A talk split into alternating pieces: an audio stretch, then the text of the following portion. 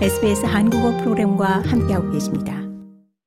네, 저희 SBS 한국어 프로그램은 2024 새해 특집으로 어, 지난 6주에 걸쳐 호주 과학계를 이끄는 한인동포 과학자 6인과의 연쇄 어, 대담을 진행했습니다. 다양한 분야에서 호주의 과학의 미래를 비출 차세대 과학자 리더들의 핵심 연구와 빛나는 활동상을 어, 다시 한번 정리해보는 시간 가져봅니다. 컬처인 유화정 프로듀서 함께합니다. 어서 오십시오. 네, 안녕하세요.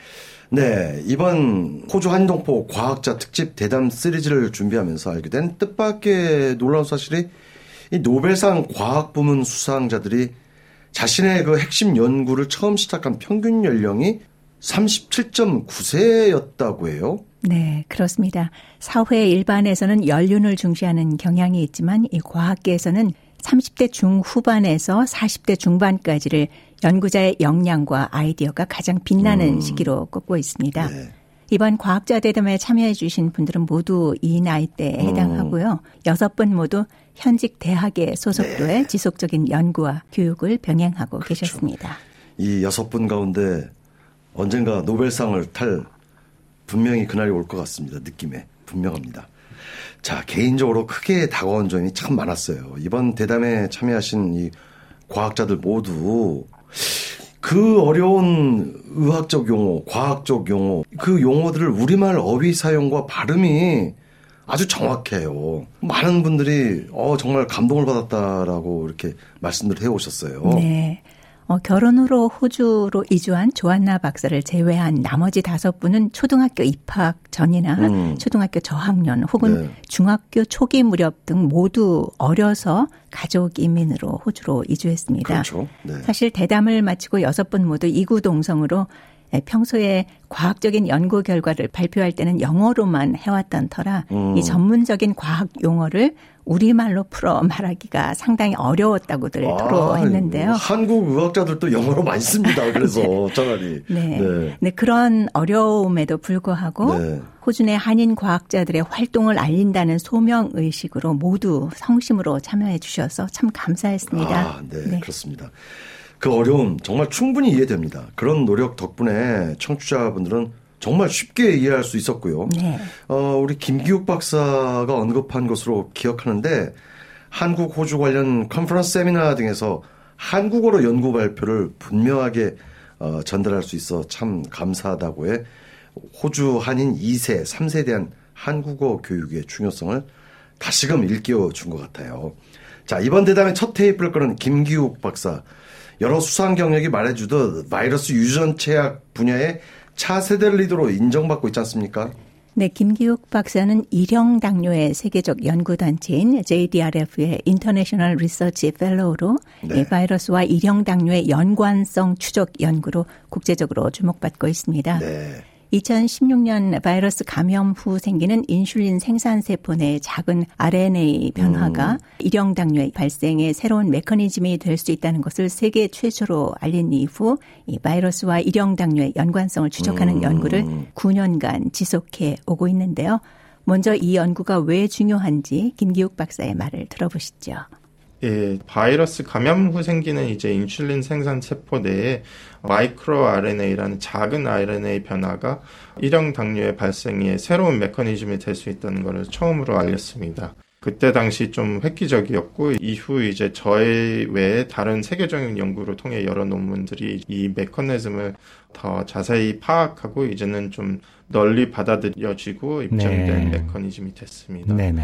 어, 그리고 지난 9년 동안 사실 제가 심혈을 기울여 연구해왔던 것은 그래서 어떤 바이러스가 일형 당뇨에 기여하는지 파악할 수만 있다면 어릴 때 최대한 음. 이제 백신을 통해서 방지하는 것이 저의 어. 최상 목표이고요. 네. 어, 그래서 앞으로 5년간 제, 제 연구 목표는 어, 유전자 분석과 다른 이제 omics data 여러 omics data를 이제 합치고 그것을 이제 multi-omics integration이라고 하는데요. 네. 어, 또 요즘 핫이슈인 AI 그리고 음. machine learning을 통해서 더 빠르고 더 정확한 일형 당뇨의 위험 예측, 확률 예측을 이뤄내는 것입니다. 네. 예, 그래서 지금 현재로서는 본인의 유전자 그리고 가족 내 family history 그리고 어, 자기 항체가 이제 어, blood sample에서 얼마나 측정되는지 네. 이 세 가지를 합하여 대략 한 90% 정도의 위험 예측이 가능한데요. 어, 저희 목표는 이것을 최대한 100% 가까이 높이고 이제 음. 백인 외에도 Asian과 더 많은 다른 ethnicity에 이제 네. 사용할 수 있는 이 위험 예측 음. 스코어를 개발하는 게 최종 목표입니다.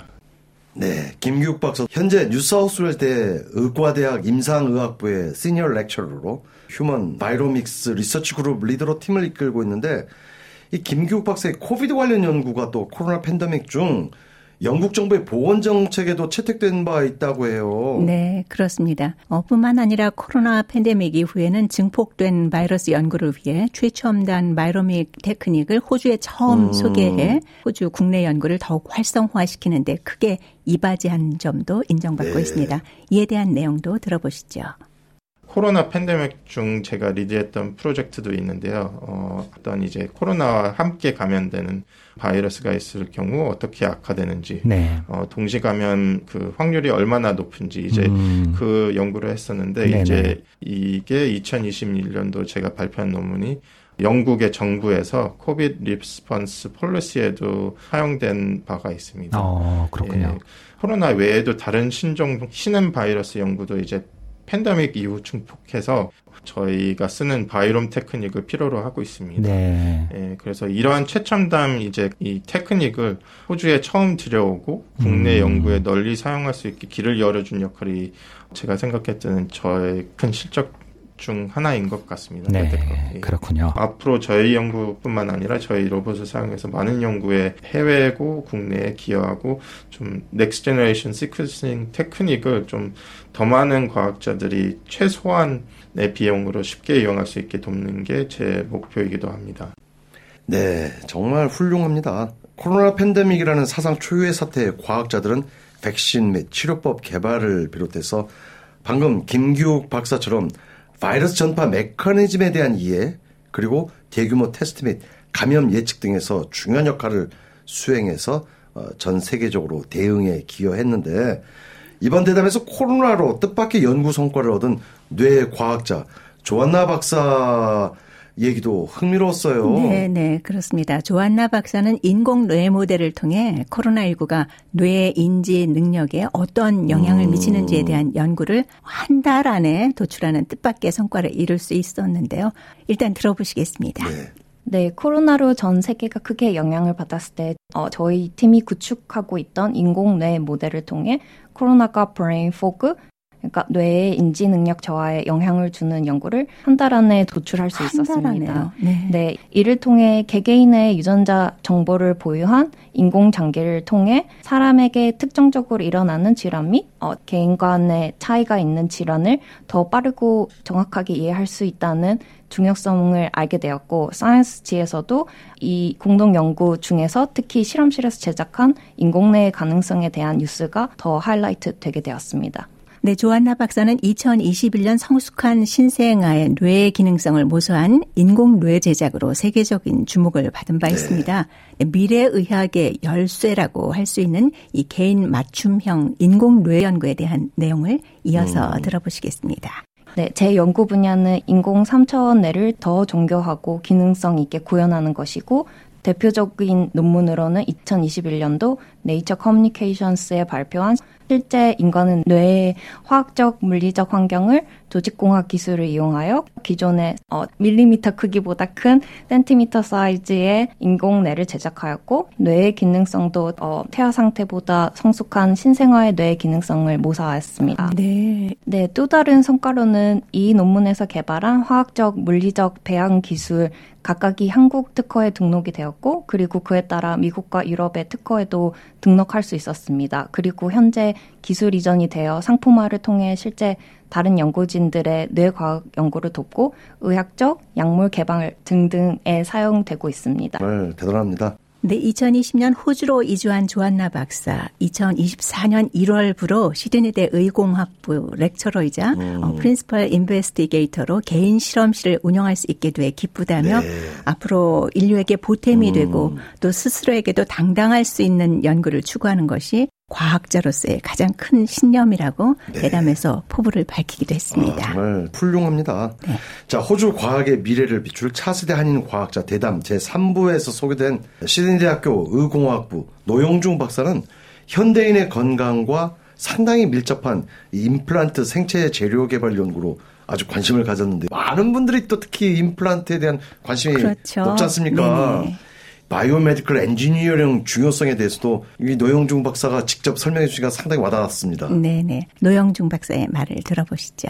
biomedical engineering 학문 자체가 다양성이 강해서 이제 배우면서 생물학도 알아야 되지만 뭐 물리학, 전기공학, 기계공학, 재질공학 여러 이제 여러 그 과학적인 그런 요소들 다 배워야 돼서 그리고 이제 biomedical의 이제 특징적인 그런 엄격한 규제, 윤리 뭐 아무래도 사람들이랑 직접 다룬 일이니까 그걸 네. 어느 정도 다 배워야 돼서 이제 다른 분야에서도 우리 biomedical 어 졸업생들 데리고 아, 가더라고요. 네. 어 Department of Health 뭐 정부기관 같이 어, 어 Therapeutic Goods Association 어 그런 정부기관부터 시작해서 이제 우리가 흔히 하는 컨설팅 회사들 그리고 과학적이거나 기술적인 기관에 취업하는 걸 자주 볼 수 있고요. 뭐 시드니 대학교 말고도 다른 연구기관 뭐 예를 들어서 암 연구나 어, 병원 안에 있는 연구기관에 많이 가더라고요. 네. 어, 뭐, 결론적으로는 이제 이 biomedical engineering이라는 학문이, 어, 모든 기술 분야에 크게 그 기여할 수 있는 potential이 강한 학문이라고 볼 수 있죠. 네, 노영중 박사는 lecturer이자 부학과장, Deputy Head of School로 연구뿐만 아니라 이 biomedical engineer 후학 양성에도 남다른 음. 열정을 쏟고 있는데요. 네. 이로써 2022년 40세 이하 40명에게 수여하는 제일 영향력 있는 아시안계 호주인으로 한국인 최초로 선정되는 오. 영광을 안기도 했습니다. 네. 노영중 박사가 후학들에게 전하는 과학자의 길에 대해 들어보시겠습니다. 이제 뭐 일단 시도해 보는 걸 좋아한다고 얘기를 해요. 일단 시도해 보는 걸 좋아해야 되고 궁금한 것도 많아야 네. 되고 어, 시도해 보는 걸 좋아하고 궁금한 것도 많아야 이제 그때야 기존의 틀을 깰 수 있어요. 어, 과학 연구 개발도 어, 이런 것도 마찬가지예요. 어, 기존에 있는 건 기존에 있는 거고 기존에 있는 건 항상 더 좋아질 수 네. 있어요. 네. 어, 임플란트 예를 들어서 더 항상 더 좋아질 수 있죠. 어, 하지만 더 좋아지는 방법은 일단 기존에 있는 과학, 공학 이런 기술적인 학문들 잘 이해해야 어, 그걸 알고 난 다음에 이제 거기에 우리가 가지고 있는 창의력, 궁금증 일단 한번 해보자의 심리를 잘 적용해야 새로운 것이 탄생하고 어, 인류가 그로 인해 이득을 얻고 발전하죠. 네. 아직 젊으신 과학자신데 후학을까지 걱정하시니까 참 정말 대단하다 생각이 듭니다.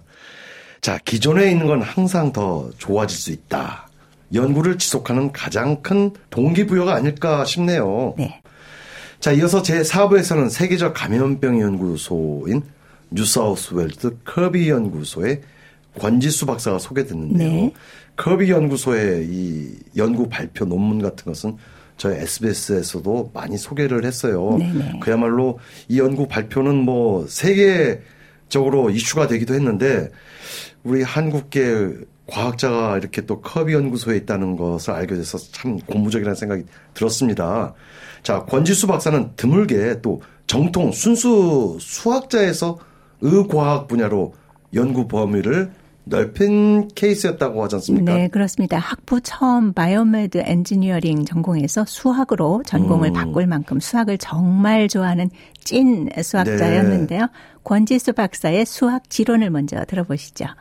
어, 제가 수학을 좋아하는 가장 큰 이유는 수학이 세상을 이해하고 무언가를 증명할 수 있는 가장 강력한 도구라고 생각하기 때문인데요. 또한 우리 주변에는 항상 수학과 과학이 존재하기 때문에 빠질 수 없는 과목이라고도 생각합니다. 네. 권지수 박사는 현재 커비 연구소에서 렉처러로서 수학적 모델링을 통한 감염병 통제 및 예방 연구에 크게 네. 기여하고 있습니다. 네. 네, 저희 연구소는 세계적인 전염병 연구 기관이고요. 감염성 질환 및 건강 관련에 대한 예방, 진단 및 치료 방법을 적극적으로 연구하는 것을 목적으로 두고 있습니다. 저희 연구소에서 나온 리서치 결과들은 호주와 아시아 태평양 지역을 중점으로 세계적인 영향을 미치고 있고요. 인간의 건강과 복지, 많은 사람들의 목숨을 살리는 것에 가장 큰 목표를 세우고 있습니다. 네. 네, 고은지수 박사는 코로나 팬데믹 기간 호주 정부와 연계해 성공적인 방역 전략을 이끌어냈습니다. 네. 또한 최근에는 호주 내 C형 간염 퇴치 모델링으로 국제 학술지와 음. 세계 각국 보건 당국의 큰 주목을 받고 있는데요. 네. 권지수 박사는 특히 호주 내 이민자 여성들의 C형 간염 감염 문제에 대해 이렇게 소신을 밝혔습니다. 어, C형 간염에 걸렸을 경우에 가장 큰 고민은 누군가에게 감염 상태를 밝히는 것일 텐데요. 밝힌 후 받게 되는 사회적 차별 등에 대해 걱정을 많이 할 것입니다. 그래서 제가 현재 주목하고 있는 연구 분야는 C형 간염에 걸린 여성 이민자들이 제대로 된 케어와 치료를 받고 있는지에 대한 것인데요. 특히 호주에 계신 한국 여성들이 얼마나 많이 C형 간염에 노출이 되어 있는지 제대로 된 케어를 받고 있는지에 대해서는 잘 알려진 바가 아, 없습니다. 아, 그렇군요. 네. 네. 이분들이 언어적으로나 사회적으로 어떤 장벽은 없었는지 쉽게 의사를 볼 수 있었는지에 대한 연구조사가 더 이루어져야 된다고 생각합니다. 이런 연구 활동은 사회적으로 약자에 놓인 이민자 여성들에게 평등한 케어를 받을 기회를 줄 것입니다. 네, 수학자의 길은 순수 수학에만 있지 않고 권지수 박사와 같이 감염이라는 인류 전반의 문제를 다루는 중요한 역할이 될 수 있다는 것. 그 의지가 피부로 느껴집니다. 정말 전해지고요. 자, 계속해서 5부로 넘어가 보죠. 앞서 2016년 김기욱 박사의 일형 당뇨의 발생 메커니즘에 대한 세계 최초 발견에 이어 2017년에는 뇌 심혈관 과학자 최재성 박사가 뇌 해면체 기형 병변의 주 원인을 세계 최초로 밝히는 괄목한 성과가 있었다고 하지 않습니까? 네네. 늦었지만 이번 특집 대담을 통해 호주 한인 사회에 이런 사실이 좀 알려질 수 있어서 다행이라는 생각이 듭니다. 그런데 연구를 업으로 하는 과학자들에게 있어 세계 최초 발견이라는 것, 큰 의미가 있는 거지 않습니까? 네, 사실 저도 이 점이 평소 굉장히 궁금했었는데요. 네. 네 최재성 박사의 말을 들어보시겠습니다. 예, 물론 예, 최초 발견이라는 게 굉장히 이제 처음에는 아, 흥미롭고 이제 기쁜 그런 아, 느낌 그런 음. 그런 뜻인데요. 음. 이제 점점 이거를 저 연구를 하다 보니까 이제 그래도 항상 이제 뭐 새로운 걸 발견하도 가장 중요한 거는 이제 이 이것을 이제 좋은 연구 결과물로 마무리한다는 그런 책임감 그런 생각이 더 항상 큰 것 같아요. 네. 그래서 이제 이 새로 발견한 것을 이제 더 증명하고 이제 발표를 하기 위해서 더 많은 노력이 필요한데요. 그래서 이제 항상 이런 게 더 열심히 하게 되는 동기부여가 되는 것 같습니다. 네. 그리고 또 다르게 이제 다른 방향으로 보면은 이제 새로운 발견이라는 거는 이제 새 분야의 개척을 의미하기도 하는데요. 네네. 그래서 기뻐할 시간을 갖는 것보다는 또 이제 또 그거의 새로운 발견에 이제 또 더 많은 이제 궁금증과 그런 거, 그런 게 나오기 때문에 또 다른 연구 계획을 세워서 이제 또 그걸 또 더 열심히 또 이제 더 알아내는 게 이제 더 중요한 것 같아요. 그래서 지금까지도 계속 이 분야에 대해서 계속 연구 하고 있습니다. 정말 대단합니다. 네, 최재성 박사는 시드니 공과대학교 생명과학부 lecturer로 현재 네. 총장 연구 fellow로 센터너리 의학 연구소에서 심혈관 및 뇌졸중 연구팀을 음. 이끌고 있는데요. 네. 최재성 박사팀은 2018년 기존의 백혈병 치료제인 포나티닙이 뇌 해면체 기형 치료 목적으로도 가능하다는 것을 밝히면서 음. 이에 대한 공로로 2022년 호주 혈관 생물학회로부터 공로상을 수상하게 됐습니다. 아, 네. 네, 이어서 들어보시죠. 이제 2018년도에 Science Advances라는 이제 학술지에 발표된 아, 논문인데요. 이 논문에서는 저희가 이제 뇌 해면체 기형 치료에서 이미 임상적으로 승인된 포나트비라는 치료제의 역할을 밝혀낸 것입니다. 앞서 말씀드렸듯이 내면체 기형은 아직도 치료법이 없는 질병이고요. 그래서 저희 연구팀은 처음으로 이제 이 포나트비라는 임상적으로 승인된 아, 백혈병 치료제가 아, 내 해면체 기형 치료 목적으로도 가능하다는 것을 아, 발, 견해왔습니다 아, 네. 네, 물론 백혈병에 쓰던 이제 치료제를 다른 병명에 이제 바로 투여하는 거는 위험이 따르고요. 그래서 저희는 현재 이제 다른 생화학자 연구팀과 아, 내 해면체 기형 치료제로 더 적합하고 안전한 아, 포나티빈을 개량하고 이제 개발 중입니다. 네, 과학을 기반으로 한 첨단 연구와 혁신이 우리의 건강과 보다 나은 삶을 위한 중추적 역할이 됨을 다시금 깨닫게 됐고 인류의 그야말로 어떤 복지의 정말 근간이 되는 거 아니겠습니까? 네. 이번 과학자 특집 종결부는 호주 건축 환경 분야 한인 최초 full professor에 오른 뉴사우스 웰즈 대학교 도시계획학과 한종훈 교수와의 대담으로 마무리됐는데 한종훈 교수는 도시계획의 혁신적 연구로 특히 smart city 전문가로 국제적으로 크게 주목을 받고 있다면서요. 네, 유토피아적 삶의 목표는 어떤 음. 종류의 도시 공간이 사람들을 더 행복하게 하거나 건강하게 만든다는 전제를 두고 있다고 합니다. 네. 한호 FTA 체결 이후 한국과 호주는 정보과학 기술로 인간의 삶을 보다 편리하고 보다 안전하게 만드는 이른바 스마트 시티에 대한 공동 연구를 활발하게 추진하고 네. 있는데요. 한정원 교수는 그 주역으로 지속 가능한 환경 친화적 미래도시 구현에 기여하고 있습니다. 음. 2022년 40대의 나이에 정교수에 올랐고요. 오. 2023년 국립 호주 주택도시 연구소 아후리의 원장으로 취임하기도 했습니다. 네. 한국과는 달리 호주에서 정말 이 대학 시스템을 조금이라도 아는 사람들은 호주 대학에서 정교수가 된다는 것이 얼마나 험난하고 지난한 과정이라는 것은 다들 잘 압니다. 뭐 실력만으로 되는 것도 아니고요. 정말 험난한 과정인데 어떤 과정을 통한 성취였을까요? 네, 우리가 힘든 상황 속에서도 뜻을 세워 목적을 달성했을 때 입지전적이라는 말을 쓰지 않습니까? 아, 그야말로 입지전적입니다. 네. 네. 한정훈 교수의 길고 지난한 아카데믹 여정에서의 끊임없는 동기부여를 음. 들어보시겠습니다. 1990년대 제가 박사과정을 시작할 때만 해도 호주 대학에는 동양인 교수가 매우 드물었는데요.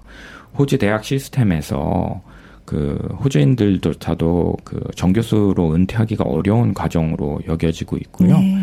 박사학위를 마치고 한 6년 동안은 그 University of Queensland QUT and Griffith 퀸슬랜드에 있는 대학들을 어 다니면서 7년 정도 계약직으로 연구원으로 일하다가 lecturer가 되었습니다. 그래서 다른 그 친구들, 백인 친구들보다는, 호주 친구들보다는 한 7년 혹은 5년 정도 늦게 lecturer가 되었다고 아, 보시면 됩니다. 네. 지금 돌아보면은 그때 이유가 뭐였을 거라고 생각이 되세요? 어, 뭐, 저기, 1.5세대들이 가지고 있는 공통적으로 어려움인데요. 그, 네이티브 스피커가 아니고요. 전공 분야가 이제 호주의 이제 도시를 가르치는 분야다 보니까 상대적으로 이제 과학이나 공대에 비해서 그 외국인들이 이제 조금 불리한 위치에 아, 있지 않을까 그렇겠네요. 생각이 돼요. 네네. 네. 제가 랜드윅에 이제 살면서 뭐 한 7년 동안은 거의 한 7시에 퇴근하고 집에 와서 이제 저녁을 먹고 다시 학교로 돌아가서 자정 무렵까지 주말을 제외하고 매일 일을 했던 연구를 했던 기억이 나고요. 네. 그래서 뭐 강의 준비나 연구로 많은 시간을 소요했고요. 저 우리 이제 단과대 전체에서 어, 학생 강의 평가를 이제 최우수 강의상을 이제 받게 되었습니다. 네. 네. 그 강의의 양과 질을 만족하면서 그 연구 업적을 쌓기 위해 연구 펀드보다는 상대적으로 이제 그 평가에 이제 좀 공정한 그런 어떤 연구 논문을 그 출판하려고 많이 노력을 했습니다. 그래서 최근 7년간 한 해도 거리지 않고 평균 한 7편에서 한 8편의 논문을 계속 꾸준히 출간하고 네. 있습니다. 네, 한정훈 교수는 조급하지 않고 어. 성실하게 오랜 기간 연구 습관을 가졌던 것이 남보다 빨리 정교수가 되는 결정적 요인이 된 것 같다고 덧붙였는데요. 네. 경험에서 얻은 통찰과 지혜의 당부도 잊지 않았습니다. 그 호주에서 자기 분야에서 나름대로 인정을 받고 그 리더가 되고 싶으면 한국이 아닌 호주에서 인정을 받고 리더 역할을 하려면 그 저는 호주에 있는 분들과는 월등한 차이를 차이점을 좀 보여줘야 된다고 생각을 하거든요. 그래서 어, 여러분들 동료와 업적이 이제 비슷하거나 그 다소 뛰어나다면 그 한국인으로서 그 사회에서 인정을 받거나 리더로 가기는 어렵다고 저는 생각이 들어요. 저희가 그래서 현실을 직시하고 그 업적의 평가는 지표가 있다면 최소 그 호주에 있는 동료들보다는 두 배 이상의 월등한 네. 차이를 보여줘서 그렇게 노력을 하는 게 필요하고요. 이거를 불공평이라고 생각하지 말고 우리가 이제 주어진 이 시스템을 받아들이고 자기 분야에서 먼저 리더가 되려고 노력을 하기를 권해드리고 싶습니다. 그리고 리더가 되면 이런 불합리한 부분을 바꿀 수 있는 위치가 된다고 생각합니다. 네. 아, 정말 대단합니다. 스스로 바꿀 수 있는 위치가 되기까지 월등하게 차이가 나게 노력하라. 자라나는 호주 한인 2세, 3세대들에게 큰 울림이 될 것 같습니다. 정말 다시 한번 한번 강조해드리고 싶은데 스스로 바꿀 수 있는 위치가 되기까지 월등하게 차이가 날 수 있도록 노력하라. 정말 네. 그렇게 해야 될 것 같습니다. 2024 새해 특집으로 보내드리는 호주 한인과학자 대담 총 6인의 괄목할 연구와 앞으로의 포부를 총정리해보는 시간을 마련했습니다. 호주 한인사회의 새로운 과학적인 시선을 기대해 봅니다. 자, 유화정 프로듀서 수고하셨습니다. 네, 수고하셨습니다. 좋아요, 공유, 댓글, SBS 한국어 프로그램의 페이스북을 팔로우해 주세요.